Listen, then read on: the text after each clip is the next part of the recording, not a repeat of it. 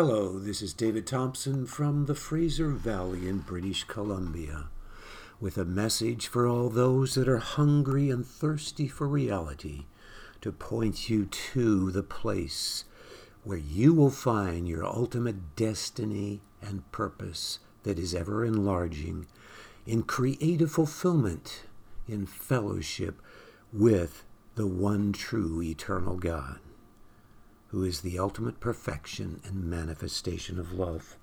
For those of you that are new, I just uh, want to mention briefly that you can check out a flip book, which you can read for free on my website at ultimatemeaning.com, which has very original thought and writing by the gifting of God's Spirit through me, and has highlighted in red links to many YouTube videos that highly confirm from many fields of science and archaeology the reality of what I am sharing here, which is the very reason for which everything exists, for which you exist. What is it? It is love.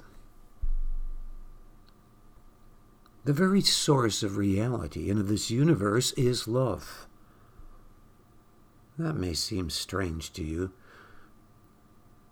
but not when I begin to explain what that is, briefly here. There is an ultimate perfection of love. A love that always chooses the highest lasting good over any lesser choice. You see, any lesser choice would obviously have a measure of corruption in it.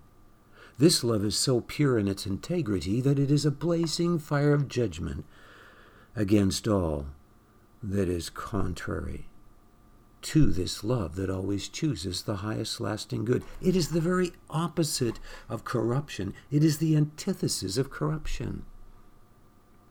This is the defensive aspect of the being of God's love. It is the holiness of God or the holiness of His love. It is represented in the negative symbol in mathematics and electricity, and really all of nature's filled with negatives and positives that hold things together or repel things apart. But the negative symbol represents an indestructible foundation and also the cutting off of all corruption. And it is only this quality within the being of God that can ensure a destiny where there is no corruption, that can go on, therefore, forever and ever, ever enlarging in creative fulfillment of loving fellowship with God and with one another, whom He has created us to partake with, with Him in His wonderful, ever enlarging, creative creation. Known as heaven. The other aspect of this love is in the positive symbol, which crosses out the negative, forming the positive or the symbol of the cross. And I want to add here that that is the last symbol, letter symbol, in the ancient Hebrew alphabet and also in all the languages at that time, going back from 1500 BC, 2000 BC, and earlier. It was this symbol of the cross, which in that time represented was the word for symbol or sign. Yes, the cross. So those people that protest crosses, they don't have any argument because this was the symbol or sign that was used way back at the very beginning of written languages and meant symbol or sign. But this positive symbol is in this, is that in the quality of God's being of love, there is such an ultimate quality in that perfection that he was always able from the infinite past to be able to take judgment upon himself and absorb it for those that would choose to repent. That quality was always in the being of God. Yes, God is so great that he can actually communicate with what he has created. Yeah, on a little speck of a planet that's like a speck of a grain of sand in the midst of all the grains of sand in this earth, compared to the vastness of the universe he's created. He humbles himself to behold the things that are in the heavens. And the heavens are far greater than the earth. He humbles himself to behold the things that are in the heaven of heavens speaking of galaxies which have billions of stars, many of them a thousand times greater than our star, our star being a thousand times greater than the earth. Yes, God communicates with his creation. He did in Genesis 18 with Abraham. There was three angels that appeared before Abraham, maybe about 10 feet or so ahead of his tent door. He runs to them and says, Can I make you a meal? And they sit and eat with him. And he addresses one of them as Yahweh, which is the most sacred name of the one true eternal God in the Old Testament. That was Jesus Christ. You see, God is so great that he can actually condescend and communicate with his creation. And more than that, he came in Jesus Christ, the full perfection of the being of God, came into this world, incarnated through Mary, whose blood came forth not from a normal man, but from God Himself, moving upon her by His Spirit. Yes. And He came and lived in this world in total perfect union with God the Father. And maybe I should at this point explain that we believe in only one God, but there are three personages in the one God because that's the only way God could possibly rule over the three ultimate aspects of existence. Because he would have to do that simultaneously, obviously, be ruling in the three ultimate aspects of existence, which are beyond creation, as the Father beyond the time and space realm, and creation as the Father in the creation realm as the Son, and there are many dimensions of time and uh, in the creation realm, and there's the ten dimensions found in particle physics. The dimension four to ten are superior to the physical dimension by far. And so, Jesus Christ comes into this creation realm, the full perfection of the being of God and he became a perfect atoning substitutionary sacrifice on the cross for you. And the other aspect, the third aspect in which God is in personage, is the aspect of omnipresence, that he fills all dimensions of time and space in creation and omnipresence and beyond with the Father. So there's only one God simultaneously in three personages to be able to rule over the three ultimate aspects of existence. And so I'm sharing with you the good news. And this message is for those who have chosen to repent and be reconciled to the one true God. Please leave your message after the beep. Yes. This one true God loves you that much. This love is beyond one's imagination.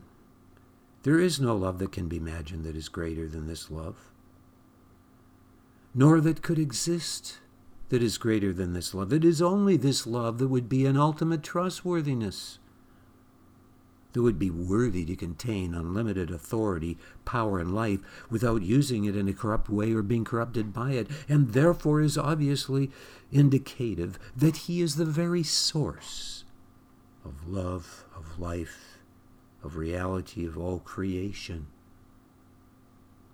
Only such governance could, could ever enlarge without eventually falling apart by corruption because this love is the very opposite of corruption and of death. Yes, the angels, they live in the very direct presence of God.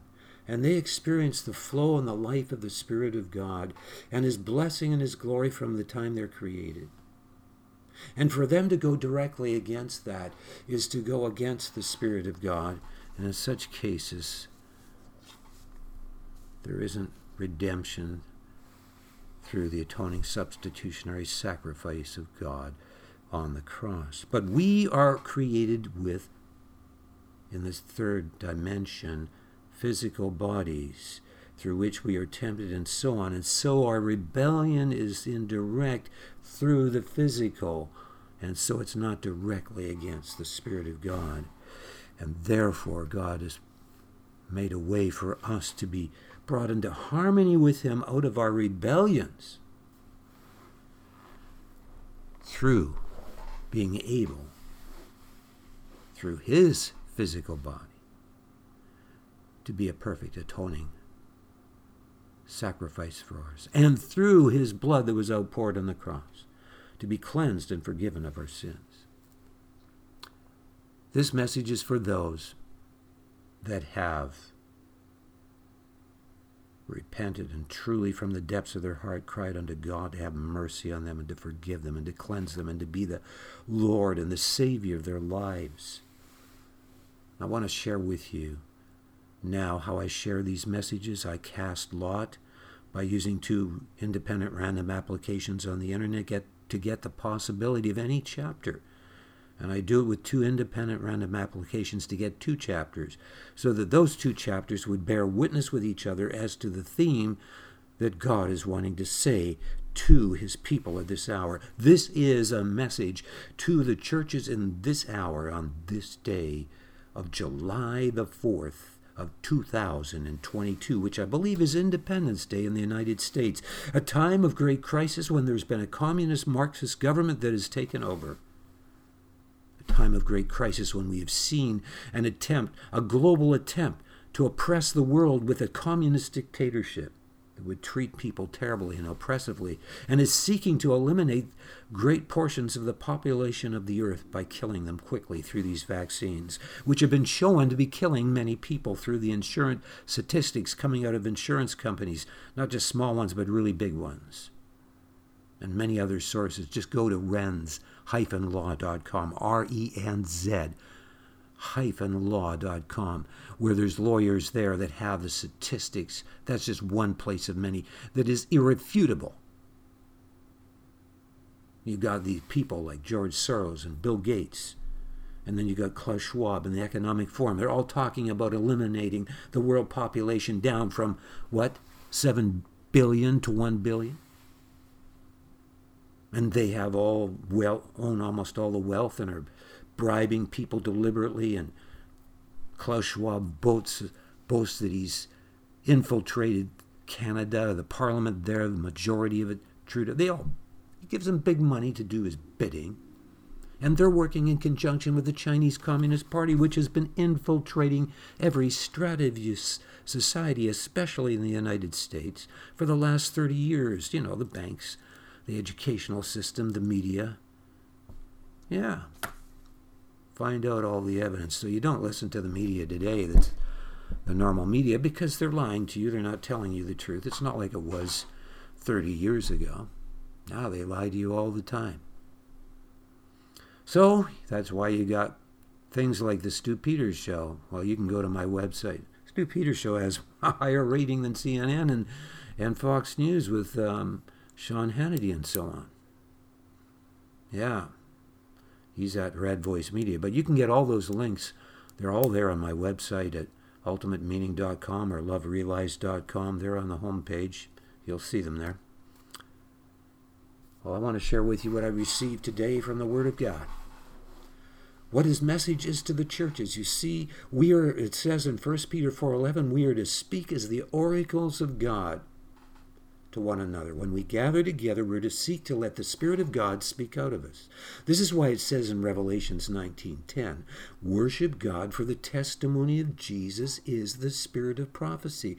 Because when we worship God in great humility and reverence and love for God, we are filled with His Spirit and an overflow beyond ourselves with creative utterances that can come forth in many ways, but are coming from the Spirit of God. So I will seek out of worship to speak this message to you, not knowing what I'm going to speak from these two chapters I received. I only spent a half an hour meditating on them and reading them, and I don't know what I'm going to share from them. But I know that's what God wants for this hour. And don't belittle the casting of the lot, for it was powerfully used over and over again in the Old Testament. It was used by the early church, it was used by powerful movements of revival like the Moravians. You, you, don't you dare use it if you're not right with God and walking in a pleasing relationship with Him. Then you could consider it divination. I'm doing it because God's led me to do it this way to give a message that facilitates what God is saying by His Spirit to you as an individual today and to the churches. And so I want to share with you what I received today. But first of all, I also seek to get a hymn by the casting of lots, so I will sing that hymn along with you now by the casting of lot that I received this day from a hymn book of 1,080 hymns, many of them that have come out of the underground church in China with the work of Watchman Nee back, who was martyred back in 1972. Uh, many songs throughout church history are in here. This one's from church history. Um, and I have other sources that I seek for a song. And so this is the song that we have today to sing by the casting of lot. I'm going to just make sure it starts at the very beginning here. Here we go.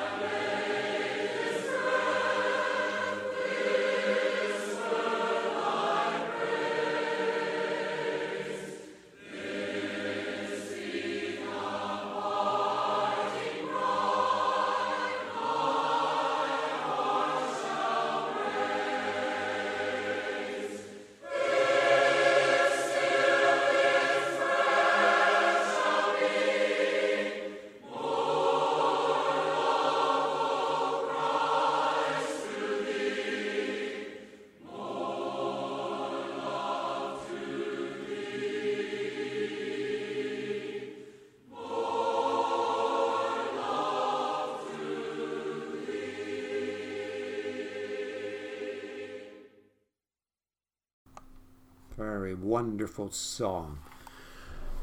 So today I will share what I received, but also on Sunday I usually give a message by video once a week. And this Sunday I got carried away with technical issues and trying to get all of these songs on the playlist working properly and choosing the proper song.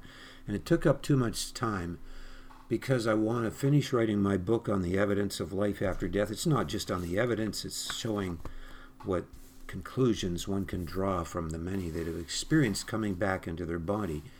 But all of that took time, and um, I wanted time for writing the book, so I didn't manage to get my message out yesterday. So I will share with you also briefly what I shared, or what I should have shared yesterday. What I received yesterday on Sunday was Psalm 74 and Revelations 22 by the casting of Lot. And what is common in both of those chapters is the congregation of the Lord, the sanctuary of the Lord in Psalm 74, which is also really a description in Revelations 22 of the final abode of dwelling of God with man. Because that is heaven that is described in Revelations 22. And in Psalm 74, it's basically the sanctuary of God being defiled by the enemy. And so it's a contrast. God's purpose is ultimately that he will dwell with man. And he will, and we see this beautiful description of heaven in Revelations 22. And yet there can be in our journey times when it seems like God's allowing the enemy to do as he will against us. And that is the case here in Psalm 74. It says, Remember thy congregation, which thou hast purchased of old, the rod of thine inheritance, which thou hast redeemed, this Mount Zion, wherein thou hast dwelt. Lift up thy feet unto the perpetual desolations, even all that the enemy hath done wickedly in the sanctuary.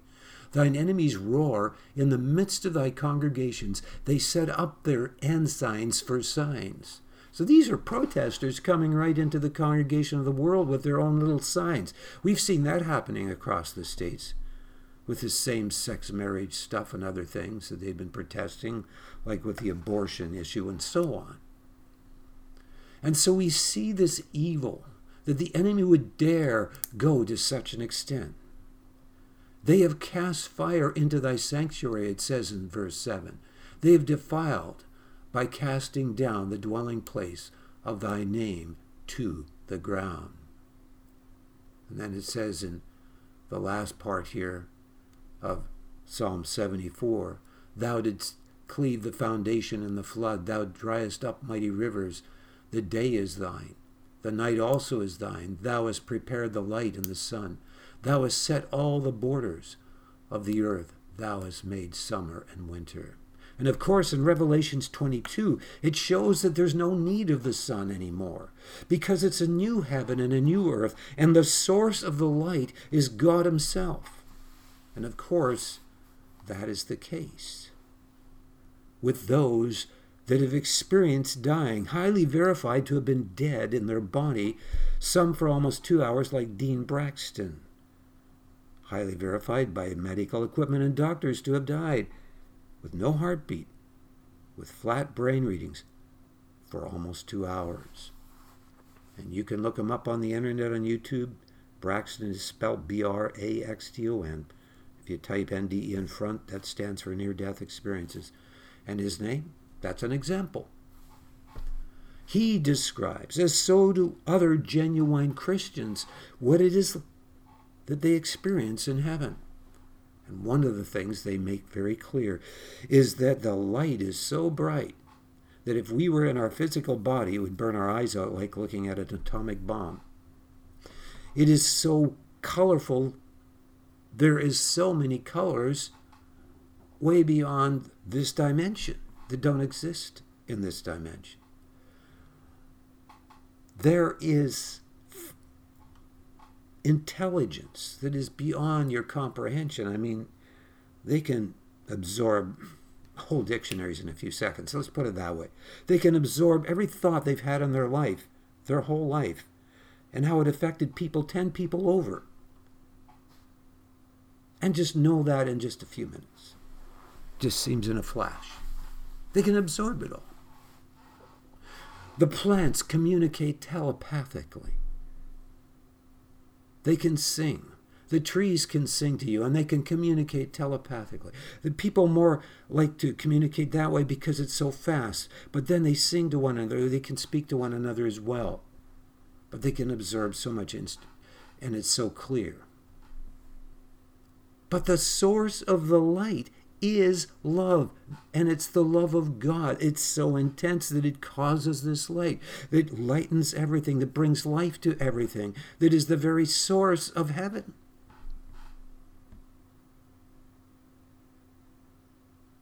And God wants us to know in this world, His light in our lives and the shining of his countenance into our heart with the love that comes from him, that also is doing this wonderful, beautiful mosaic and glory known as heaven in the New Jerusalem.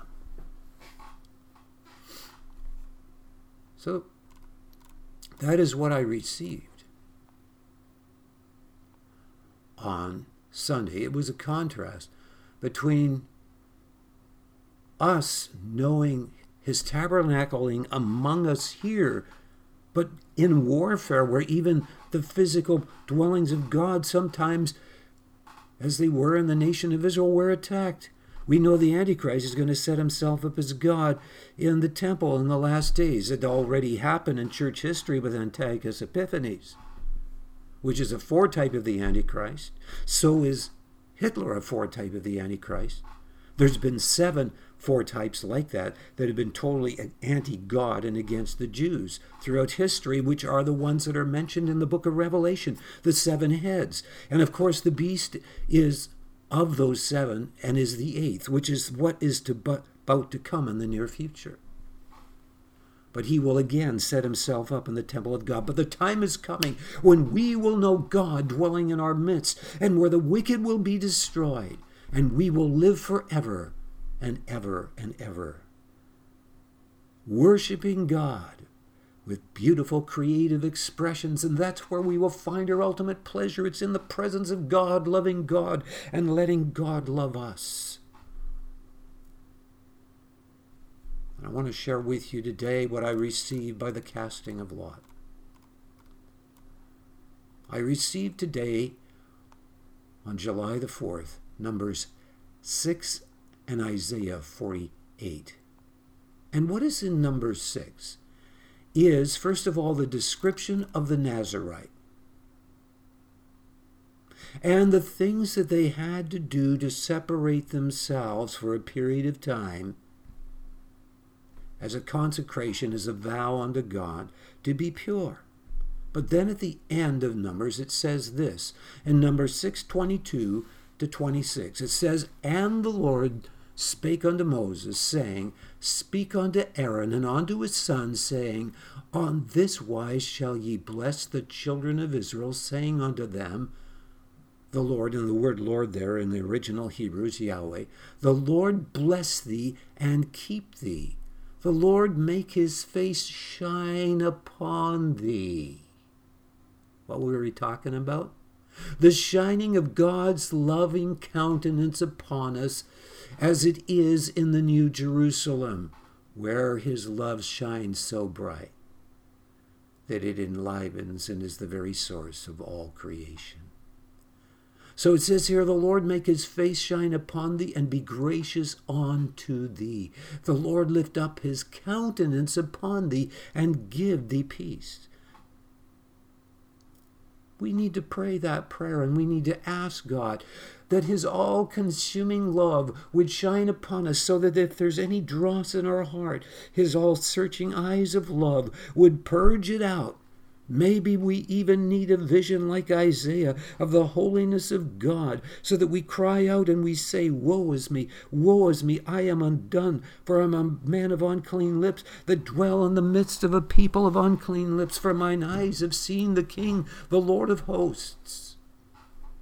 Believe me, if you ever have a direct revelation of the glory of God, you will feel like you are undone before Him. And I know because I am not one that talks about having many visions, and I don't. But one open vision I had in my life I will never forget in 1975 when I was under the pressure of great condemnation, thinking that God was rejecting me, and at the same time had an incredible hunger for God. And I will not go to describe that, except to say that I was praying for weeks before Lord, I've experienced the baptism of the Holy Spirit, but I have never experienced what your word says that if you keep my commandments, I will reveal the Son to you. And I prayed and I prayed. And I said, Lord, I want this experience. I want you to reveal yourself to me. And then it happened when I wasn't expecting it at one in the morning in a house with two other, three other people that were there when it happened. And one of them turned to me and said, Dave, you're birthing Christ. And indeed I was, because I was so condemned. And I cried out in a wail because I suddenly knew I was his son because the Lord touched me on the back of my head. And that verse rung strongly in me You are complete in him. And the other verse he spoke to me so strongly was I am bone of your bone and flesh of your flesh. And I looked at my hands, and it was like I was looking at the hands of Christ, and yet I know they weren't the hands of Christ, they were my hands. But it was like I was bone of his bone and flesh of his flesh, and I let out a wail of relief because I knew I was forgiven. I knew I was cleansed. That was a powerful experience. And I won't go into it, but I saw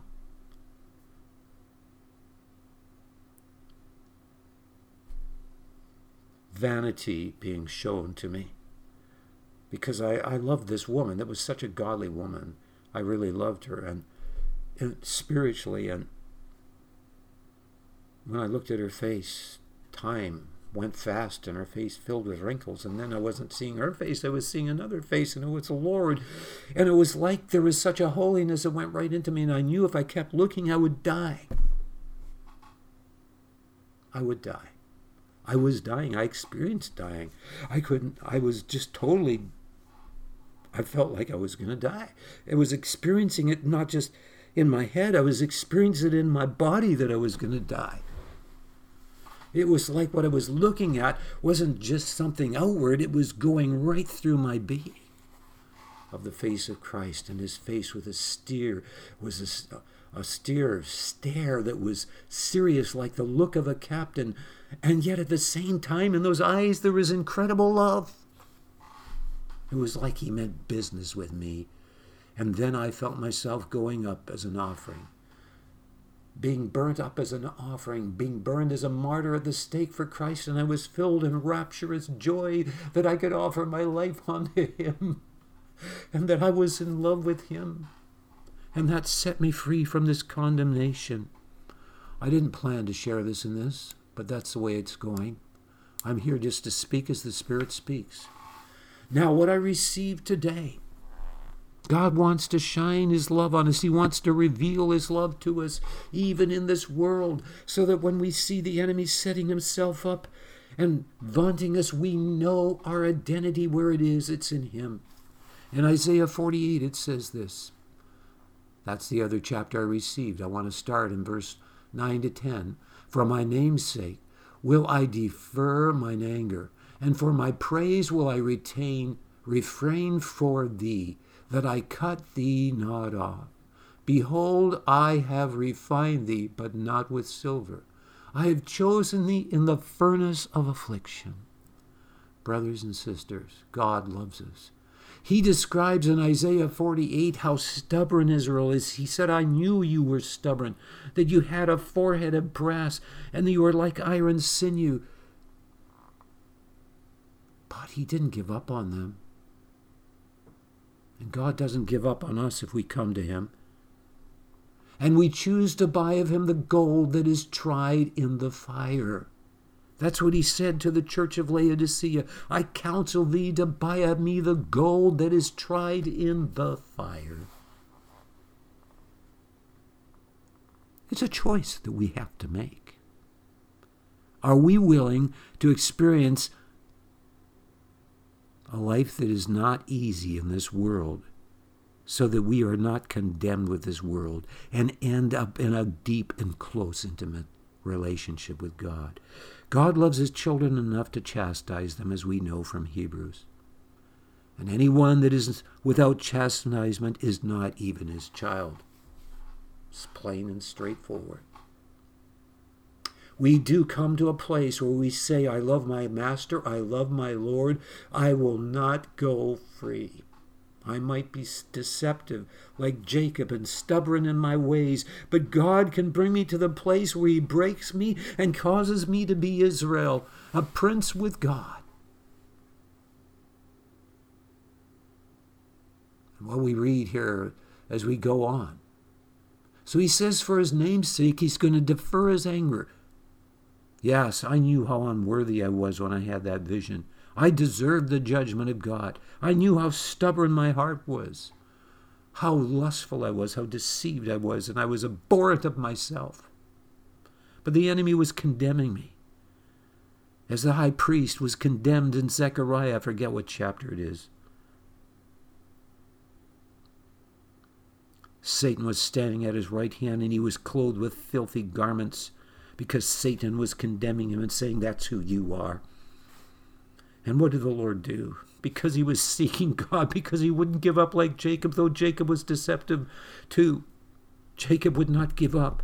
He would not give up until God blessed him. He wrestled and he said, I will not let you go until you bless me. And God wants us to have that desperation that we will not give up in our walk till God breaks us in into that place where we're in a deep union and love relationship with Him. Brothers and sisters, I speak from my heart in the Spirit of God that He's calling the body of Christ to come forth out of their deception in this hour and to buy of Him the gold tried in the fire. Isaiah 48, 17 to 22 says, Thus saith the Lord thy Redeemer, the Holy One of Israel I am the Lord thy God, which teacheth thee to profit, which leadeth thee by the way that thou shouldst go. Oh, that thou hast hearkened to my commandments!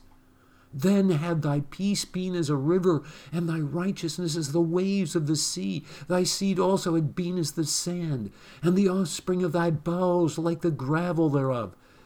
His name should not have been cut off nor destroyed from before me. Go ye forth of Babylon, flee ye from the Chaldeans. You see, God knew he could have blessed Israel a lot more if they weren't so stubborn, if they would have yielded to him. The blessing would have been greater. Now, this is not just obeying his commandments out of some performance to appease God like Cain, which had an idolatrous monotheistic perception of God because he focused on all the suffering and the consequences of God's holy judgment and said, My, oh, this is terrible. And he was didn't recognize that the holiness of God had to be severe, or that that severity was good because it ensured no corruption, it ensured a destiny of heaven eventually. No, he was focused on the immediate, on the suffering caused. God doesn't want us to develop a Cain mindset in keeping his commandments, and he did not want Israel to develop that he wanted them to know a reverence for him and a love for his voice that they would want to because of who he is and his love and mercy to them. He already showed great mercy to them, bringing them through the Red Sea and so on. He showed mercy to them in the animal sacrifices because they could know the assurance that God would forgive them, not because the animal could forgive them, but because they knew God had the quality in his being to forgive them without violating the integrity of his love to judge sin. But there can be those that are deceived to think that God, if he can forgive them, then maybe it's because he overlooks sin, but he doesn't overlook the slightest sin. And that was clear to those in the Old Testament. They would not deceive themselves that way so that they would buy into idolatrous perceptions of God and eventually fall into believing in many gods that were not God.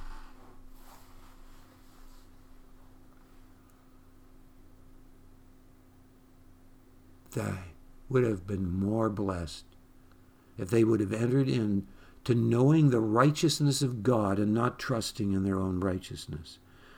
It is very clear. I believe in Ezekiel 33, there's a verse that says, If the righteous turn from his righteousness because he trusts in his righteousness, yes, they knew that righteousness did not come from them, but out of a love relationship with God.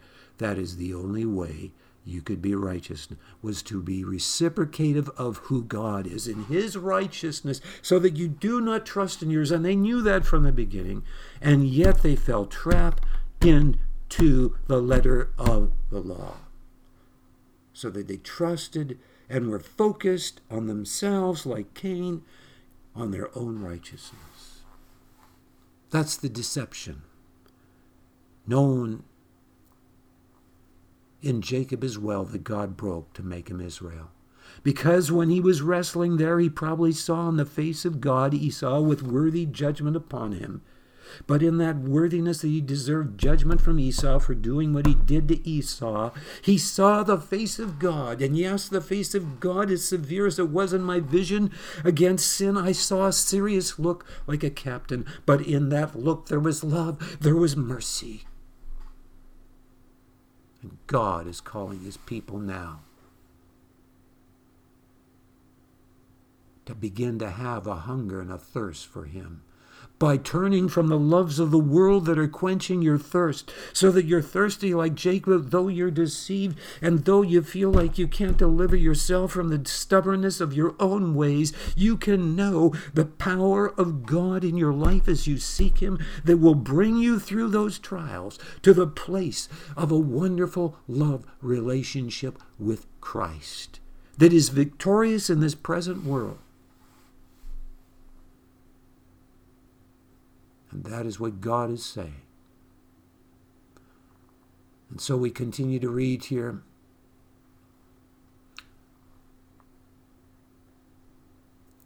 Go ye forth of Babylon, flee ye from the Chaldeans. With a voice of singing declare ye, tell this, utter it even to the end of the earth. Say ye, the Lord hath redeemed his servant Jacob. And they thirsted not when he led them through the deserts. He caused the waters to flow out of the rock for them. He clave the rock also, and the waters gushed out. There is no peace, saith the Lord, unto the wicked. That's how that chapter ends. You see, people need peace. It's what is the peace of God? The peace of God comes when we have His presence. His Spirit brings peace. That's why Christ could be in the midst of the stormy ship and sleep because he was abiding in the presence of God and knew that whatever God allowed, he was allowing for his glory to happen. And so he could rise up and not be worried as he saw the waves threatening around and say peace or the presence of God now that's controlling those stormy waves because his presence is attached to everything. Be still and we need to know that authority in us, brothers and sisters, where we can bring peace where there is no peace in this hour. He is calling the body of Christ to rise up and to deliver their nation from civil war and from all the terrible things that are about to soon happen by standing in the gap, by repenting and becoming the bride of Christ that He's called you to be. I've written a book called Godheadship and Body Invasion which shares how you should not in your gives you it's over 200 some odd pages 270 some odd pages sharing what to do in your congregation.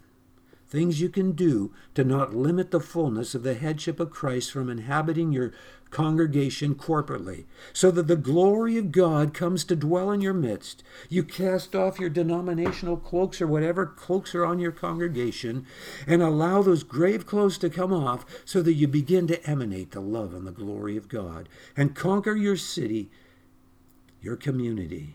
And as churches do this across the land and truly repent and turn to God and become his house of holiness and prayer, you will conquer your nation with the love of God, and God will bring deliverance to the land. And may it even happen this day on July the 4th, which is Independence Day in the United States. I pray that it happens, that it is already in the heart of people, that they are so desperate that they will choose to do this even after God brings that great deliverance to the land. They will never go back to just being a church. They will be God's awakened, conquering bride church in every locality throughout the nation and throughout the nations of the world, throughout here where I am in Canada. God bless you and thank you for listening to this message.